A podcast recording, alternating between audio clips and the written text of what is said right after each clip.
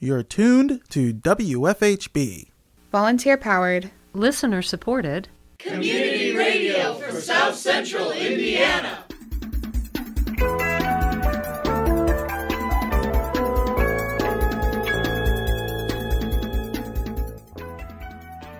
Good afternoon.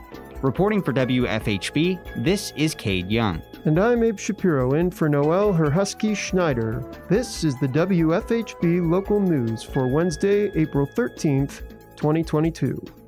Later in the program, we have Strike Mike, voices from the Indiana Graduate Workers Coalition in light of the recent strike. More in the bottom half of tonight's program. Also coming up in the next half hour, W F H B correspondent Kai Fitzgerald breaks down the mistreatment of animals in the dairy industry. But first, your environmental news brief.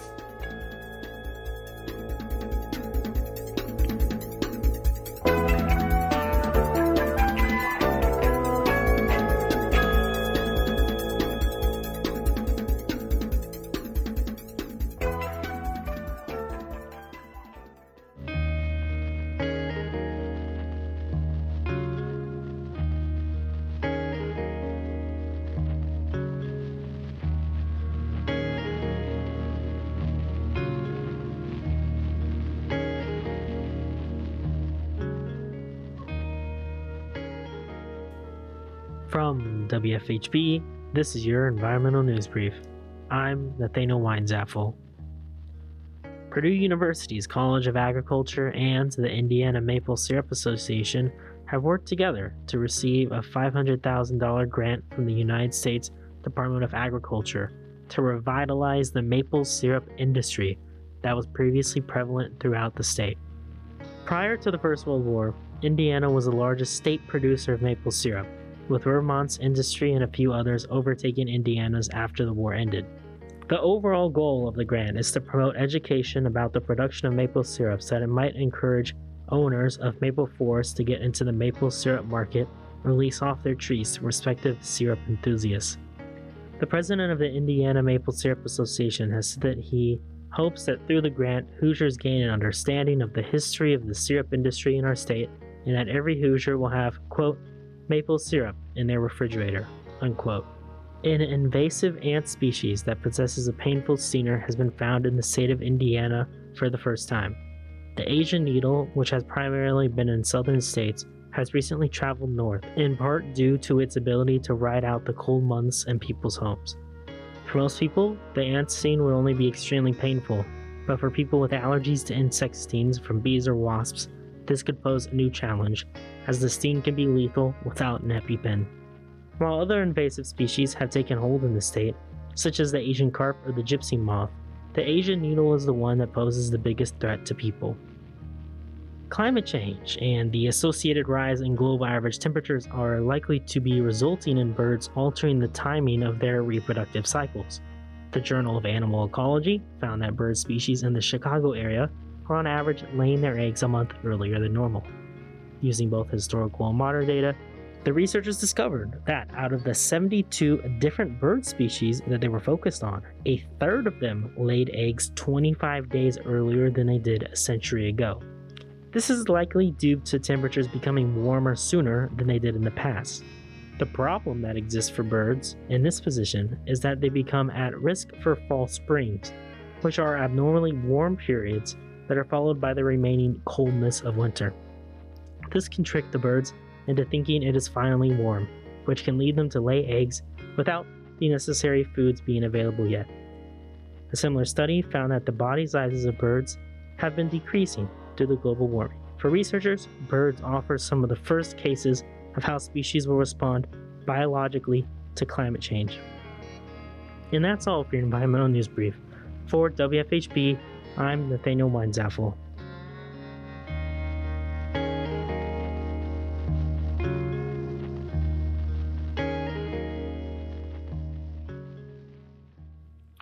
On March thirtieth, at the Monroe County Commissioners meeting, County Chief Deputy Clerk Tricia Martin asked the commissioners to approve updated two thousand twenty-two primary election day polling sites.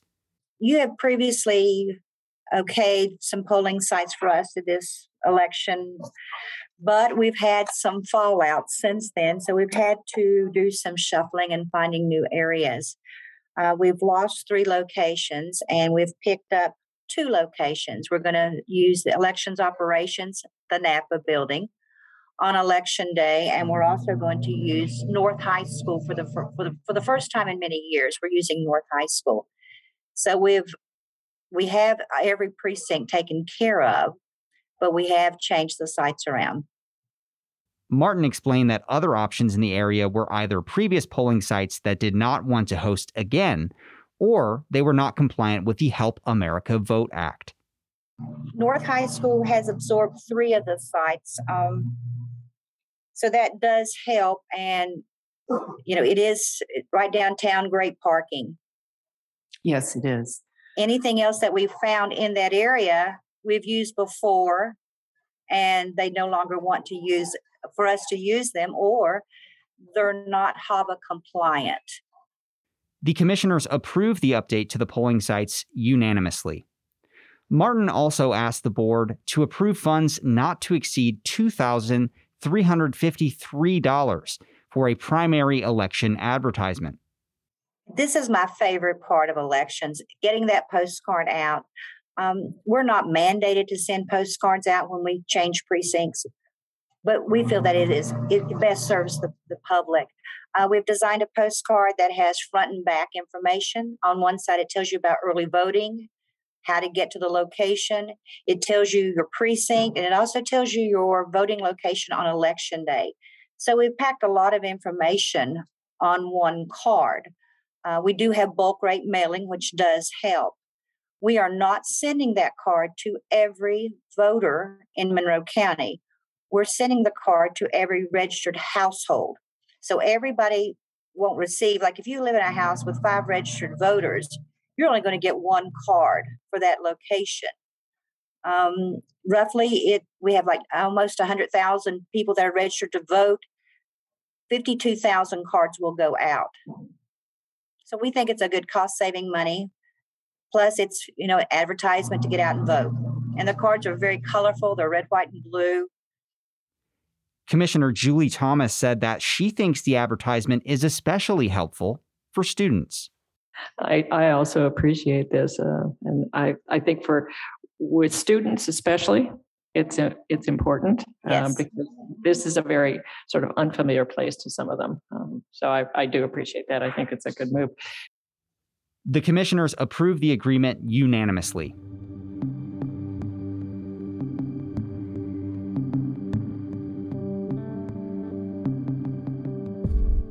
Up next, the Indiana Graduate Workers Coalition United Electrical Workers strike began today. Picketing has been postponed to tomorrow due to inclement weather. W F H B Local News gathered field recordings from members of the student-led union in our latest segment, Strike Mike, an update from local residents working to highlight the voices of Indiana University students and staff. We turn now to Strike Mike.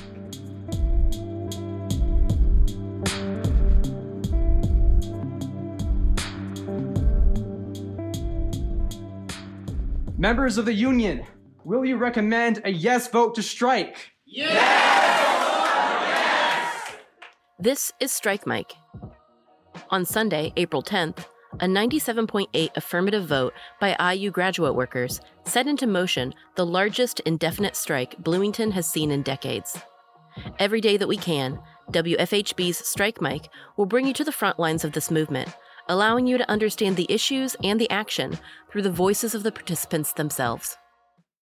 I'm out here to support the graduate student workers because students are students. I teach one class in the Spanish department, and my department supports the student workers, and I've been really, really proud that my department came out in support of organizing, and I just, it's a no-brainer for me. We are here with a mission of education, of empowerment. We've got a big push on diversity, equity, inclusion, and justice at the university. I just came from I T statewide conference where Diversity, equity, inclusion, and justice was the theme of the conference. Empowering students was actually the theme, but with this D E I J lens running through it.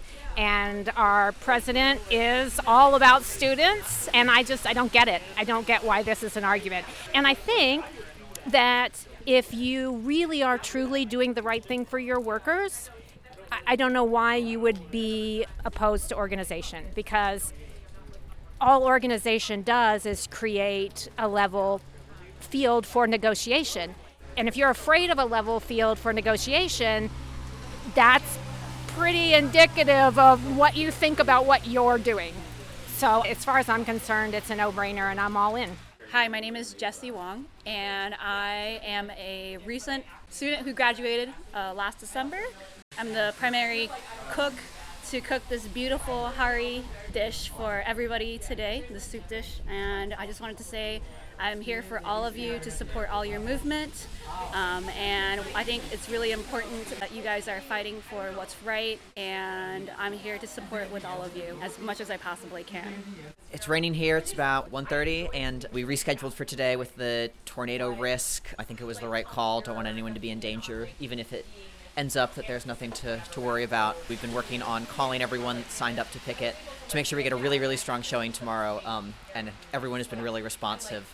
It's also faculty and staff day on the picket line, so I'm really looking forward to seeing not only other graduate students, but uh, undergraduates, faculty, staff, community members. Everyone is welcome, and I am really, really looking forward to the, the showing we're going to have tomorrow. Hi, my name is Sim Floyd. I'm an undergrad here. I'm a freshman. I'm mostly here just because I think that the grad students here need to get paid more. They need more. They need to make a living wage. Um, my some of my favorite classes here have been taught by grad students, and the fact that they're not getting paid enough is just really heartbreaking to me. So any way I can help out, I can um, get the word out and help this movement out is just what I want to do. And I'm really happy that I can be here and that they're having me. Hi, my name is Jackson Bell. I'm a law and public policy sophomore here, but I'm also studying labor studies. And I think the reason why I think it was so important to help out with the union um, is that in my labor studies courses, I learn about exactly what the university is doing to bust a strike, you know. Oh, the union's a third party. Oh, you know, we're a family here. I thought you came here for the education. Those are in my textbooks as disingenuous uh, things from universities to tell grad students not to unionize. And so I'm being taught that by the university, so I want to I want to turn that back into help for the grad students. And I think it's really important for uh, undergrads to have a voice, because the university has made it clear that um, uh, the education is not super important to them. What it's about is the money. And undergraduates are where the money comes from for this university, as well as our uh, our parents who might be funding our education. So if they see that undergrads might be having second thoughts about going to grad school after this, then the strike is much more likely to end in success for the union. Thank you. I'm Evie. I'm an undergrad here at I U, and I support the strike because most of my teachers are graduate students, and I've seen how this affects them. Graduate students play such a huge part in this university, and I don't think that the administration should be using undergrads as bargaining chips. We'll try to keep you up to date on future installments of Strike Mike.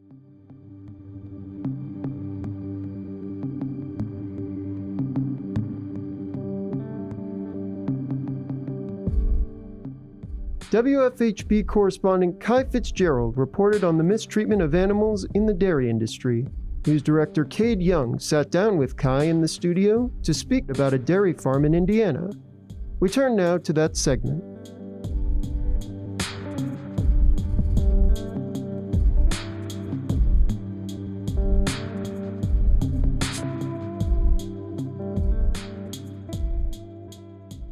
Hi, this is W F H B News Director Cade Young, and I'm here with W F H B Environmental Affairs Correspondent Kai Fitzgerald. Well, you're working on a story right now in the news department, and I was just curious if you'd tell me a little bit about, you know, what you're covering here at the moment. Yeah, so um, I'm covering an issue that was uh, kind of a bigger thing a couple years ago, but has since sort of resurfaced. It's the Fair Oaks Farms dairy industry and the Fairlife milk.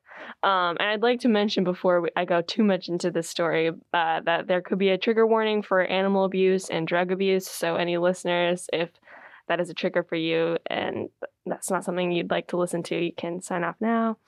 But yeah, so there a couple years ago, there was a documentary released through the Animal Recovery Mission, and they kind of infiltrated Fair Oaks Farms as an investigator and pretended to work there. And uh, they made a documentary and released a lot of footage revealing the kind of animal abuse with the cows used there.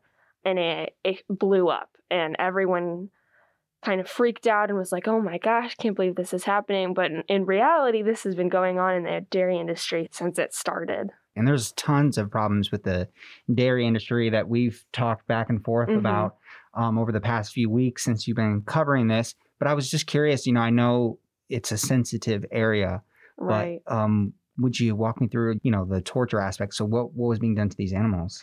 Yeah. So the calves, the baby calves were kept on one area of the farm, and right across from them were the, the mother cows.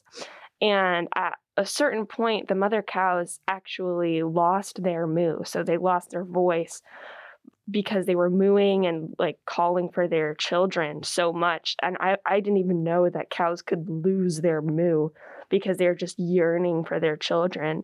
And once the Animal Recovery Mission infiltrated the farm, they found that like one of the first things that these employees were taught what path to take in order to avoid detection to bury calves, like dead carcass calves.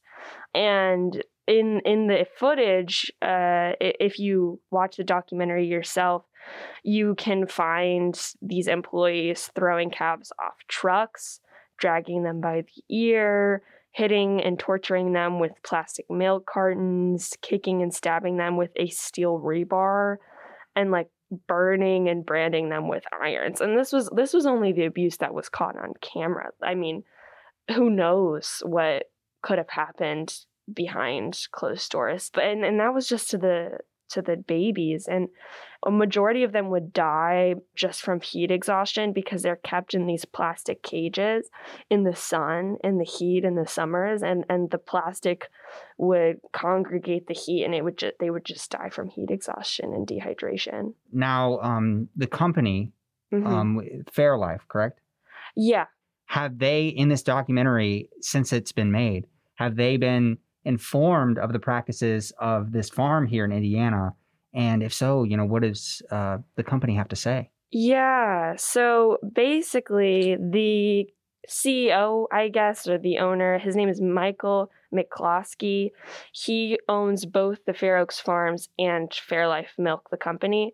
Now, Fairlife Milk, they don't get all of their milk from Fair Oaks, but they do get like a majority. And so once this documentary was released, Michael McCloskey, he released his own statement, and he said, let me pull up this quote. He said he was disgusted by and taking full responsibility for the actions seen in the footage, as it goes against everything that we stand for in regards to responsible cow care and comfort. Now, I appreciate that he wanted to take full responsibility for this. However, I do find it a little bit difficult to believe that as the owner of both the company and the farms, he had no prior knowledge of the ins and outs of what was going on on his own property. Because I feel like as a C E O or as a company owner, you want to know exactly what's going on under your own roof. So I, I just found it a little bit difficult to believe that that was something he had just found out through the documentary and through no means of his own. Yeah. And I also found through some research that uh, Fairlife launched a partnership with Coca-Cola in two thousand twelve. And after this documentary was released, so many grocery stores, particularly in like the Chicago area, just banned their Fairlife milk distribution entirely, including Jewel Osco. Uh, um, places like Kroger didn't, but they did say that they don't support their the treatment mission. Of animals. Yeah, they just like, I guess because a large portion of their milk comes from Fairlife, they couldn't necessarily just stop distributing it. Mm-hmm. But Coca-Cola, after the documentary is released, went as far as to say that they still support Fair Oaks Farms even after this documentary was released, and after all of these grocery stores were banning the milk, Co- Coca-Cola just really did not really care. They were right. just like, "Yep, yeah, we do it. We support them. We don't care." Now, I wanted to ask you, so this is happening at this farm here in Indiana, and just because we know about it, just because there's an investigative crew, this documentary that came out um, that that shows it, I, I was just curious, in your reporting and in your research on mm-hmm. this, how widespread is this mistreatment of these animals? Yeah, so it's honestly, it's pretty much the entire dairy industry as a whole.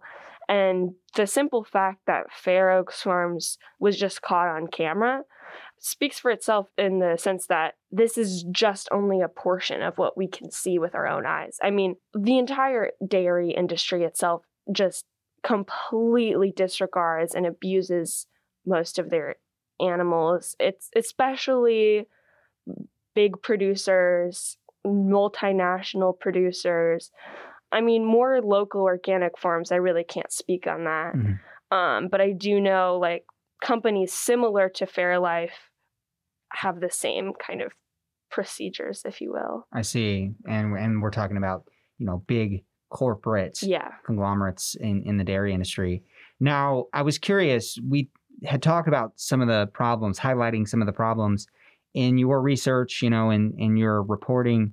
What have you found in terms of solutions? How do we how do we eradicate this problem, so to speak, and move forward in the future and, you know, try to come up with some semblance of a solution?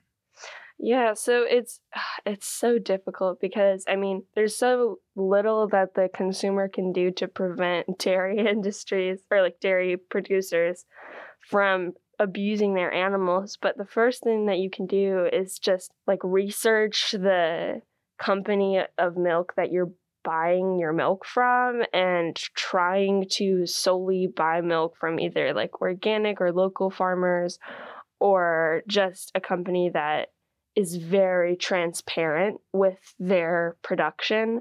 Or, I mean, just try and cut out dairy as a whole, because humans in general, we're not really supposed to drink milk. I mean, almost every human is somewhat lactose intolerant. Right. And so drinking milk from a different animal causes that like disruption in, in your stomach. So just try to cut out, or at least cut down your dairy intake. Right. And and like nobody's going to eat a ton of cheese and be like, I feel great. Right, right. Yeah, I mean, it's definitely not, we're not meant to to digest um, cow's milk. And so, you know, another alternative, like as you were saying, is plant-based yes. milk alternatives. Yeah. Okay, well, that's great. Now, Kai, mm-hmm. thank you for walking me through all this. I feel like I've learned yeah. so much about the dairy industry. Is there anything else that you wanted to touch on uh, before we part ways? Um, I guess just if if you find yourself interested in this topic, there's a lot of content out there, including this documentary from the Animal Recovery Mission that you can, I mean, it is it is very graphic, so I would advise to keep that in mind before watching it. But it did change my life. I mean, like afterwards, I've never drank any Fairlife milk or any company that was associated with Fairlife milk since. Mm-hmm. And I've pretty much only drank oat milk and soy since then, and it's it's honestly it's also really really helped with my digestive system. My metabolism has boosted as well, and and I'm not asking everyone out there to just cut dairy out completely. Right. I'm just saying like cutting down or at least changing your where you buy your milk from could really really help. And also, you know, you're not buying from a company that hurts innocent animals intentionally. Absolutely. Well, Kai, thank you so much for your time. This has yeah, been wonderful. Of course. Yeah, thank you.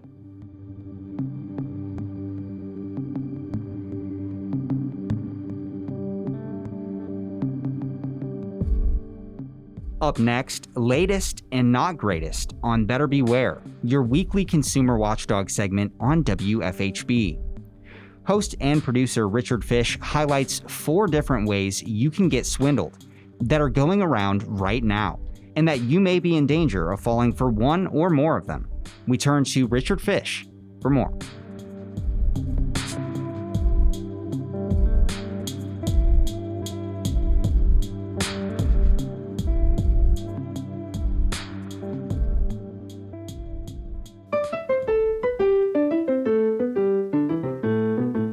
Welcome to Better Beware. Here's your consumer watchdog from W F H B Community Radio with the latest information and helpful hints designed to keep your head out of the clouds, your feet on the ground, and your money in your pocket.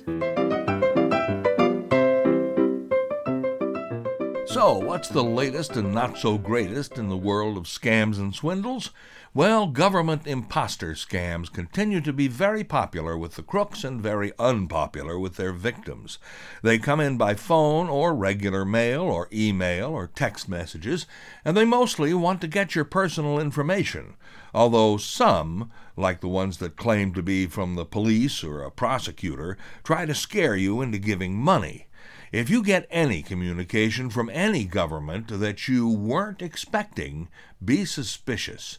If it's a phone call, hang up and call the regular publicly listed number for the agency involved before you respond in any way, especially before you turn loose of any money.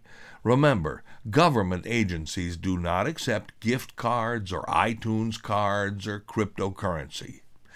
Then there's the spate of text messages some people have been getting, which appear to come from their own phone. Every single one of those comes from a crook, no exceptions. I got one not long ago saying, "Your last month's bill is paid, thank you, and here's a gift for you," with a link to tap or click. If you go there, you'll get a gift, all right, but it won't be one you'll like.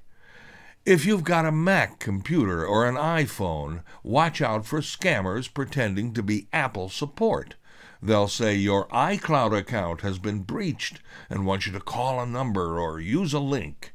Don't do it. If you use iCloud, set up two-factor identification to log in. Have you ever done a rent-to-own deal? It sounds good. Rent something you need right now, paying a small price each month, and have the option to pay it off and own it outright later on. When it comes to things like furniture and appliances, there are some reputable places. There's one here in Bloomington that's part of a national chain and has an A rating with the Better Business Bureau. But be sure you read all the fine print and do some math before you plunge. You can end up paying quite a lot more for a sofa or a washing machine than you would if you just bought it outright. And when it comes to rent-to-own houses, watch out. These can be very attractive if your credit isn't good, but there are lots of swindlers working this game. Some are people who don't actually own the property they're offering, or who don't pay the property taxes on it, or conceal serious problems and badly needed repairs, or even try to sucker you with a house that's in foreclosure. And even legitimate rent-to-own deals may have tricky clauses buried in the fine print. For instance, make one late payment and the deal is canceled. You may end up paying a lot more than the property is worth. If you want to own something, it's better to buy it. I'm Richard Fish for W F H B News and Public Affairs. Better Beware comes to you from W F H B, Bloomington, Indiana. Find all our episodes at W F H B dot org. If you can help put the kibosh on a con, email beware at W F H B dot org. Remember, swindlers never give a sucker an even break.